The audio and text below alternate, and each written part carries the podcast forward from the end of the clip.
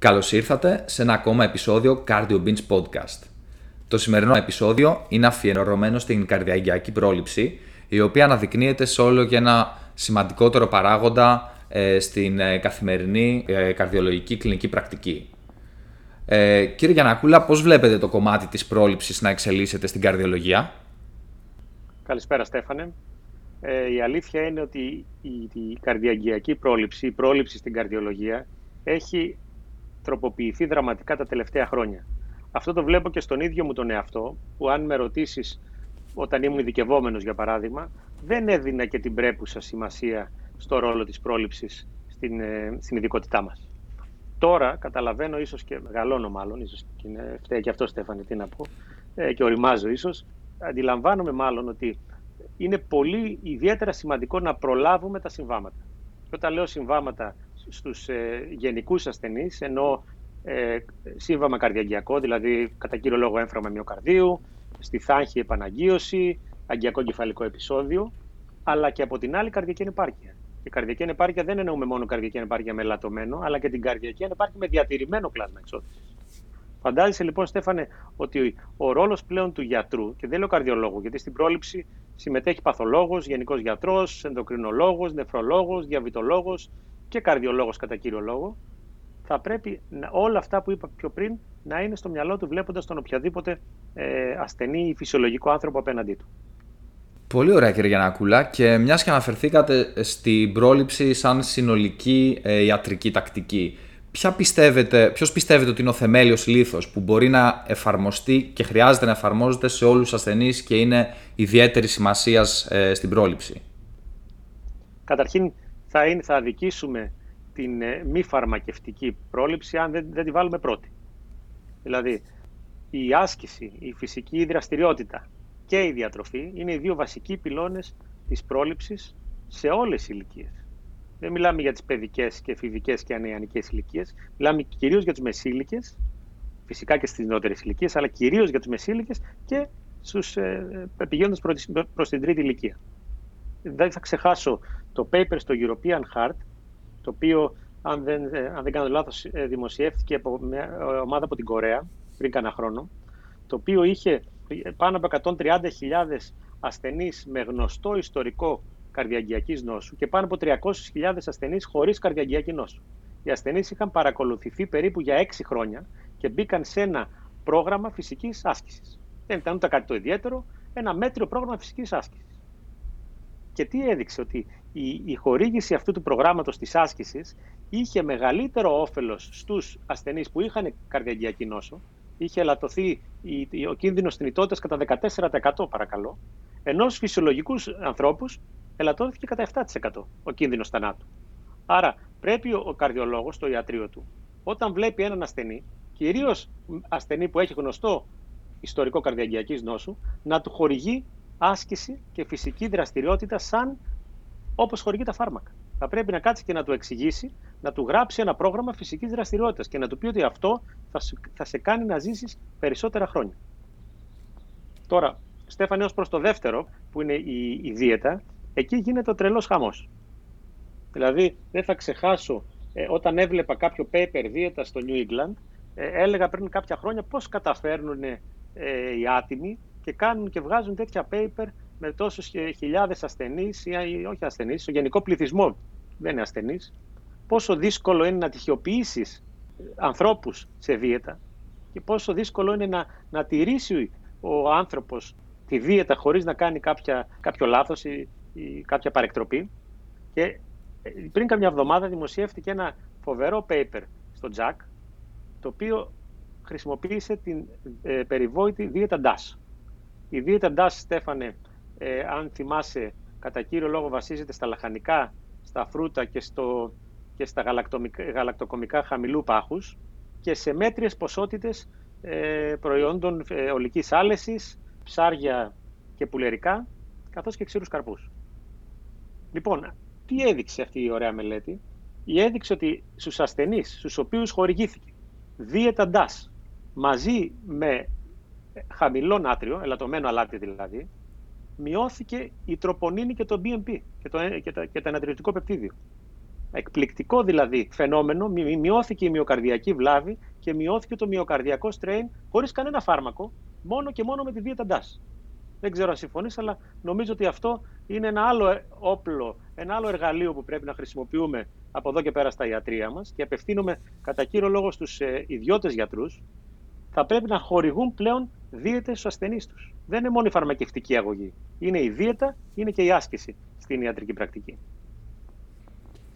Κύριε Γιαννακούλα, νομίζω και τα δύο σημεία είναι πολύ σημαντικά, γιατί θα έλεγα, έχω την εντύπωση ότι υστερεί λίγο η εκπαίδευσή μας, τουλάχιστον κρίνοντας από τον εαυτό μου, στο κομμάτι της διατροφής και της δίαιτας, και έχω αρχίσει να ενδιαφέρομαι περισσότερο, γιατί βλέπω, όπως είπατε, να δημοσιεύονται συνεχώς μελέτες με διάφορες δίαιτες και να δείχνουν σημαντικό όφελος. Επομένως, και η διατροφή είναι κάτι που ο καθένας μας, είναι μια καθημερινή συνήθεια προφανώς, και μπορούμε εύκολα με τις σωστές παρενέσεις και τις σωστές οδηγίες να έχει ο ασθενής ένα όφελος με κάτι που έτσι κι αλλιώς θα κάνει στην καθημερινότητά του, χωρίς δηλαδή οποιαδήποτε επιβάρηση ή χωρίς οποιαδήποτε αμφιβολία. Και πέρα δηλαδή από τη μεσογειακή δίαιτα που γνωρίζουμε στην Ελλάδα, αλλά νομίζω είναι πολύ χρήσιμο να διαβάζουμε να έχουμε δηλαδή και ερευνητικά δεδομένα και αποτελέσματα που να δείχνουν συγκεκριμένες δίαιτες ότι προκαλούν και δίνουν όφελος στους ασθενείς. Επομένως, συνοψίσαμε για την άσκηση και την δίαιτα και τη διατροφή ως τους δύο βασικούς πυλώνες για τους ασθενείς μας, και πάμε τώρα στους καθιερωμένους παράγοντες κινδύνου. Να ξεκινήσουμε από την αρτηριακή υπέρταση. Και η ερώτηση, κύριε Γιαννακούλα, είναι ποιοι είναι οι στόχοι για την αρτηριακή πίεση που εφαρμόζεται, γιατί φαντάζομαι θυμάστε τι χαμός είχε γίνει με τη SPRINT πριν λίγα χρόνια. Οι Αμερικάνοι έθεσαν άλλους στόχους, το 130, στην Ευρώπη κρατήσαμε το 140, αλλά με την υποσημείωση του να μπορούμε να φτάσουμε στο 130 είναι καλά ανεκτή αγωγή. Και πρόσφατα έβγαλε το Lancet μια μεταανάλυση που δείχνει ότι για μείωση 5 χιλιοστών στήλης υδραργύρου της συστολικής αρτηριακής πίεσης υπάρχει μείωση στον κίνδυνο των καρδιαγγειακών συμβάντων κατά 10%. Και αυτό το όφελος είναι παρόν και παραμένει ακόμα και σε αυτούς που έχουν πίεση μέχρι και 120. Δηλαδή είτε από 150 πέσει στο 145 είτε από 125 πέσει στο 120, υπήρξε μείωση στα καρδιαγγειακά συμβάντα. Επομένως, ποιοι θα πρέπει να είναι οι στόχοι, κύριε Γιαννακούλα, που θα πρέπει να έχει στο μυαλό του ο καρδιολόγος? Ναι, αυτή η μετανάλυση του Lancet είναι ιδιαίτερα σημαντική. Τα γνωρίζαμε βέβαια, Στέφανε, όλα αυτά εδώ και πολλά χρόνια. Και σαφέστατα το να έχεις μέσο όρο πίεση 120 είναι καλύτερα από το να έχεις συστολική, έτσι, 125. Το ίδιο ισχύει να έχεις 125 από το να έχεις 130. Άρα είναι ιδιαίτερα σημαντικό να μην επαναπαυόμαστε όταν βλέπουμε ότι είμαστε εκτός στόχων. Τώρα μου πεις ποιοι είναι οι στόχοι. Αυτό θα σου πω ότι σίγουρα το 140 δεν δικαιολογείται να το βλέπουμε και πάνω στους ασθενείς μας, σαν μέσο όρο μετρήσεων. Παρόλα αυτά, εάν μπορούμε να φτάσουμε και στο 120 με 130, αυτό είναι επιθυμητό. Η Ελλάδα βέβαια έχει την γνωστή εξατομίκευση κατά την οποία έχουμε τα ζεστά καλοκαίρια, οπότε κάποιοι ασθενείς ενδεχομένως μπορεί να χρειαστεί να τροποποιήσουν την αγωγή τους, ώστε να μην είμαστε πολύ επιθετικοί κατά τους ζεστούς μήνες και κάνουμε και φτάσουμε σε υπόταση. Αλλά το πιο σημαντικό είναι αυτό που είπες, δεν πρέπει να ανεχτούμε τιμές οι οποίες θα είναι προς το 140 ή όχι και πάνω, αλλά και να πλησιάζουν το 140. Θα προτιμήσουμε να φτάσουμε κοντά στο 120 της συστολική, και φυσικά αν μπορούμε και την διαστολική να την έχουμε κοντά στο 80, θα είμαστε ιδανικοί, γιατί ας μην ξεχνάμε, οι Αμερικάνοι έχουν το 130 με 80 σαν τον ιδανικό στόχο της θεραπείας. Τώρα θα μου πεις ποια είναι η πιο αξιόπιστη μέθοδος μέτρησης. Αυτό είναι μια άλλη συζήτηση που θα μπορούμε να την κάνουμε μέχρι αύριο το πρωί. Διότι άλλη πίεση στο ιατρείο, άλλη πίεση στο σπίτι, πιο πιεσόμετρο χρησιμοποιεί ο ασθενής, το Holter πίεσης, το οποίο κατά την άποψή μου δεν έχει και τόσο, δεν διαδραματίζει, δεν είναι και τόσο σημαντικό όπως το θεωρούσαμε πριν από 10-20 χρόνια. Εάν θέλεις την δική μου άποψη, Στέφανε, οι μετρήσεις στο σπίτι από τον ίδιο τον ασθενή και η επικοινωνία τους στο γιατρό, είτε με το email που έγινε πλέον και πολύ της μόδας μετά την πανδημία, να στέλνονται τα αποτελέσματα των ασθενών με το email ή ακόμα και τηλεφωνικά, ανάλογα με πώς γίνεται η επαφή με τον γιατρό, είναι η καλύτερη μέθοδος μέτρησης. Σίγουρα οι τιμές στο σπίτι δεν θα πρέπει με τίποτα να φτάνουν το 140-90 ή και το ιδανικό είναι κάτω από 135-85. Και φυσικά αν έχεις 120-80 στο σπίτι, με τα φάρμακα είσαι στις ιδανικές τιμές. Παρ' όλα αυτά, μην ξεχνάμε ότι η πίεση δεν είναι ένα μαγικό νούμερο, έτσι. Δεν είναι μια μέτρηση που θα την έχεις για πάντα. Εξαρτάται από πολλούς παράγοντες η μέτρηση. Οπότε ένας μέσος όρος νομίζω ότι είναι πιο αξιόπιστη μέθοδος μέτρησης. Τέλεια. Θίξατε πολύ λεπτά σημεία που είναι απορίες νομίζω για τους περισσότερους καρδιολόγους και πήραμε το μήνυμα για το πώς πρέπει, πού πρέπει, με ποιον τρόπο και ποιες τιμές πρέπει να εμπιστευόμαστε και ποιες να επιδιώκουμε. Επόμενο θέμα σήμερα είναι η LDL χολυστερόλη. Και εδώ μια μεγάλη συζήτηση. Πρόσφατα υπήρξε το κόνσεπτ του όσο χαμηλότερα τόσο καλύτερα. Αρχικά για τους ασθενείς χαμηλού κινδύνου, με πολύ χαμηλό σκορ κινδύνου, στην πρωτογενή πρόληψη. Ο στόχος από τις ευρωπαϊκές κατευθυντήριες οδηγίες είναι στο 116. Αντίθετα, για ασθενείς σε δευτερογενή πρόληψη, ο στόχος έχει πέσει πολύ χαμηλότερα, στο 55 και 50% μείωση από την αρχική τιμή. Δεδομένου δηλαδή αυτού του τελευταίου για τη δευτερογενή πρόληψη, τόσο χαμηλού και αυστηρού στόχου, κύριε Γιαννακούλα, πώς μπορούμε να τους πετύχουμε αυτούς τους στόχους στην πράξη, στην καθημερινότητα και τι κερδίζουμε αν τους πετύχουμε? Ναι, Στέφανε, τώρα μιλάμε για δύο εντελώς διαφορετικές καταστάσεις, όπως είπες. Δηλαδή, είναι εντελώς διαφορετικό το να πετύχουμε ένα στόχο πρωτογενούς πρόληψης. Εκεί μπορούμε να είμαστε και, δηλαδή, σε έναν ασθενή που έχει σκορ 0, σκορ, όταν λέω το σκορ της Ευρωπαϊκής Καρδιολογικής Εταιρείας, στην πρωτογενή πρόληψη. Αυτός ο ασθενής, όπως είπες, είναι χαμηλού κινδύνου.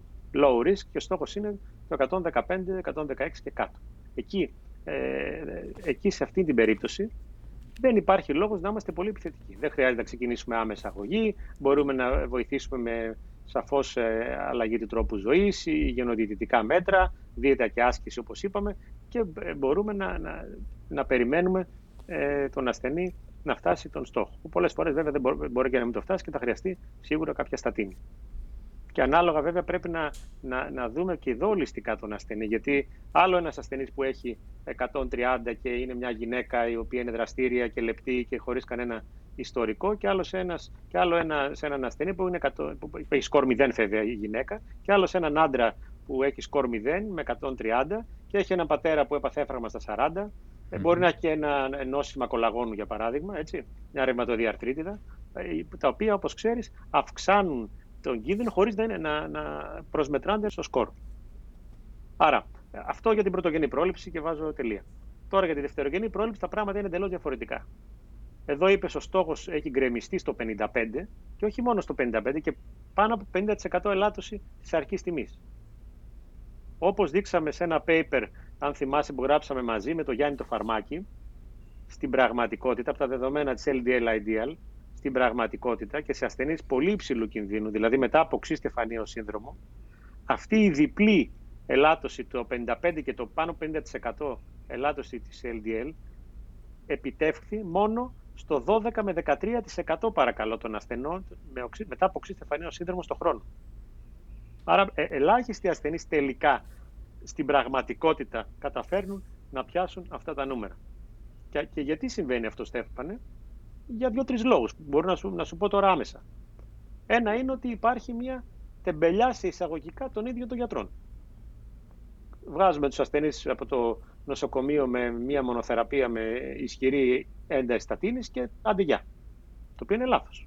Mm-hmm. Θα πρέπει ή να τους πούμε έλα πίσω στο χρόνο, συγγνώμη, στο μήνα, μετά το έμφραγμα, ή πάνε στον ιδιώτη γιατρό. Εγώ πολλές φορές ρωτάω τους ασθενείς ποιος γιατρός σε παρακολουθεί. Ο κύριος Ζαφυρόπουλος. Θα πας στο Στέφανο 1 με 2 μήνες μετά το έμφραγμα και θα μετρήσεις την LDL σου. Και θα γράψω στον ημερωτικό, Στέφανε, αν δεν πιάσει το στόχο των 55 και πάνω 50% ελάττωση, θα πρέπει να κάνεις ενίσχυση. Και ποια είναι η ενίσχυση τώρα αυτή? Πάμε τώρα στην ενίσχυση πέρα από τη στατίνη, non-statin αντιμετώπιση. Εδώ έχουμε πλέον 2-3 φάρμακα. 2 φάρμακα θα έλεγα, 2 κατηγορίες φαρμάκων στη φαρέτρα μας και άλλα που ενδεχομένως έρθουν στο μέλλον. Έχουμε καταρχήν την ιζετιμίβη. Έχουμε τη μελέτη IMPROVE-IT, η οποία ήταν τεράστια μελέτη, γιατί καταρχήν τεράστια σε νούμερο ασθενών, πάνω από 18.000 άρρωστοι, στοιχειοποιήθηκαν σε μονοθεραπεία στατίνης versus στατίνη και ζετιμίμπι. Και μετά από 7 χρόνια περίπου παρακολούθησης, για πρώτη φορά φάνηκε ότι μία μη στατίνη, ένα φάρμακο που δεν είναι στατίνη, η ζετιμίμπι δηλαδή, κατάφερε, όταν προσθέθηκε στη στατίνη βέβαια, να βελτιώσει τα καρδιαγγειακά συμβάματα. Και αυτό ήταν κάτι το οποίο η καρδιολογική κοινότητα το περίμενε με μεγάλη ανυπομονησία, να δει αν είναι μόνο οι στατίνες ή αν είναι και άλλα φάρμακα. Και τελικά φαίνεται ότι δεν είναι μόνο οι στατίνες. Άρα λοιπόν, και γι' αυτό υπάρχουν τώρα οι έτοιμοι συνδυασμοί. Υπάρχει τόσο η ατορβαστατίνη εζετιμίμπη όσο και η ροσουβαστατίνη εζετιμίμπη, που χορηγούνται όλο και περισσότερο και ορθώς από τους συναδέλφους καρδιολόγους, τόσο στα νοσοκομεία όσο και στα εξωτερικά ιατρία. Γιατί βλέπουμε ότι δεν πιάνουμε τους στόχους με τη μονοθεραπεία. Μιλάμε για τους ασθενείς αυτούς οι οποίοι είναι πολύ υψηλού κινδύνου, έτσι. Τώρα, από εκεί και πέρα έχουμε και τα βαρέα πυροβολικά, τα δυνατά μας όπλα, που είναι οι αναστολές PCSK9. Έχουμε τις 2 πολύ μεγάλες μελέτες, ήταν και τα 2 New England εννοείται, χαρτιά, εντυπωσιακά αποτελέσματα, 15% ίδια πανομοιότυπη η ελάττωση του κινδύνου της μείωσης των καρδιαγγειακών συμβαμάτων, τόσο με το Evolocumab στη Fourier. Η Fourier είχε ασθενείς με γνωστό ιστορικό καρδιαγγειακής στεφανίας νόσου, κατά κύριο λόγο, όσο και στην Odyssey Outcomes, στην οποία το Alirocumab, ενώ είχαμε το Evolocumab στη Fourier, το Alirocumab στην Odyssey Outcomes χρησιμοποιήθηκε στις ασθενείς μετά από οξύ στεφανίου σύνδρομο. Τώρα, τι έρχεται στο μέλλον? Στο μέλλον γενικά, αν θέλεις ένα σύντομο σχόλιο, Στέφανε, έρχονται φάρμακα τα οποία παρεμβαίνουν στο RNA. Το λεγόμενο Inclisiran, το οποίο στη μελέτη Orion και στη 10 και στην 11, Orion 10 και 11, κατάφερε να ελαττώσει κατά 50% τα επίπεδα της LDL χολυστερόλης, και το βασικό πλεονέκτημα του Inclisiran είναι ότι χορηγείται μία φορά το εξάμηνο, έτσι, υποδόρια. Και αυτό είναι σίγουρα ένα πρόβλημα για τους ασθενείς που έχουν κακή συμμόρφωση στατίνες, και είναι πολλοί αυτοί άρρωστοι.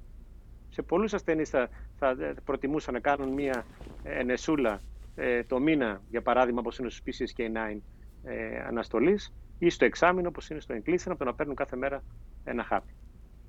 Έχουμε κάνει τρομερή πρόοδο στην υπολιπιδαιμική αγωγή, κύριε Γιαννακούλα, όπως μας είπατε, και έρχονται ακόμα μεγαλύτερες εξελίξεις με το Inclisiran, και νομίζω ότι παρότι αυτός ο παράγοντας κινδύνου έχει σαν ποσοστό το χειρότερο ποσοστό επίτευξης, γιατί όπως είπατε είναι πολύ απαιτητική στόχη, και όπως είχαμε δείξει ήταν μόλις στο 12-13% το ποσοστό επίτευξης στη δευτερογενή πρόληψη, νομίζω ότι έρχονται συνεχώς νέα φάρμακα που θα το αλλάξουν αυτό, καθώς είναι πάρα πολύ αποτελεσματικά, βαρέα πυροβολικά, όπως τα χαρακτηρίσατε κι εσείς. Επόμενο θέμα, ο ζαχαρώδης διαβήτης. Και αυτό μεγάλη κουβέντα, και τελευταία έχουν γίνει μεγάλες εξελίξεις, ιδιαίτερα μεγάλες εξελίξεις στο ζαχαρώδη διαβήτη από καρδιολογικής πλευράς, καθώς έχουν δείξει τα νέα αντιδιαβητικά φάρμακα ωφέλη στα καρδιαγγειακά συμβάντα. Πού βρισκόμαστε, κύριε Γιαννακούλα, στο ζαχαρώδη διαβήτη και την καρδιαγγειακή πρόληψη? Κοίταξε, Στέφανε, αναγκαστήκαμε κι εμείς οι καρδιολόγοι τα τελευταία χρόνια να ασχολούμαστε μάλλον όλο και περισσότερο με το ζαχαροδιαβήτη. Γιατί θα μου πεις, όχι ότι είμαστε ούτε θα εμπλακούμε στην ρύθμιση του ζαχάρου, αυτό δεν είναι δουλειά μας, αλλά γίναμε συνεργοί, θα έλεγα, με τους παθολόγους, ενδοκρινολόγους, τους διαβητολόγους, στο ότι τα φάρμακα που χρησιμοποιούσαν αυτοί για το διαβήτη φαίνεται ότι έχουν μεγάλη βοήθεια στο καρδιαγγειακό σύστημα. Είναι εντυπωσιακό να έχεις φάρμακο το οποίο να προλαμβάνει την εμφάνιση καρδιακής ανεπάρκειας στους ασθενείς που είναι σε κίνδυνο. Είναι εντυπωσιακό ένα τέτοιο φάρμακο να μεταφερθεί στη συνέχεια στη θεραπεία της ίδιας καρδιακής ανεπάρκειας. Και μιλάω για την ταμπαγκλιφλοζίνη και την εμπαγκλιφλοζίνη, τους δύο SGLT2 αναστολής, που μπήκανε στη φαρέτρα των φαρμάκων που θα χρησιμοποιούμε και εμείς σε λίγους ασθενείς με καρδιακή ανεπάρκεια με ελαττωμένο κλάσμα εξώθησης. Και δεν θα προεκταθώ, αλλά θα πω και για τη σόταγκλιφλοζίνη που έδειξε και ωφέλεια και σε όλο το φάσμα της καρδιακής ανεπάρκειας. Ακόμα και σε ασθενείς με διατηρημένο κλάσμα, και περιμένουμε τις μελέτες των υπολείπων SGLT2 αναστολέων στο διατηρημένο κλάσμα. Αυτό το οποίο αν με ρωτήσεις από καρδιολογικής άποψης ποιο αντιδιαβητικό φάρμακο προτιμάμε εμείς οι καρδιολόγοι, ενδεχομένως θα σου πω εξαρτάται από το φαινότυπο του ασθενούς. Αν ο ασθενής έχει φαινότυπο αγκιακό ή αν ο ασθενής έχει φαινότυπο καρδιακής ανεπάρκειας. Στον αγκιακό φαινότυπο, δηλαδή σε ασθενή με έμφραγμα, με στεφανία νόσο, με αγγιοπλαστική, οι GLP1, αγωνιστές του υποδοχεία GLP1 προτιμώνται.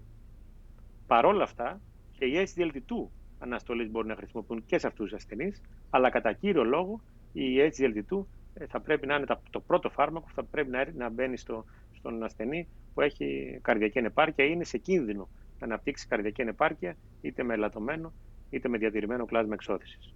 Και οποιοδήποτε ασθενής μπαίνει στο νοσοκομείο σε εμάς και μπαίνει διάγνωση σαχαρόδους διαβήτη και υπάρχει ιστορικό ή κίνδυνος καρδιακής ανεπάρκειας, φωνάζουμε τους ενδοκρινολόγους για να χορηγήσουν SGLT2 αναστολέα.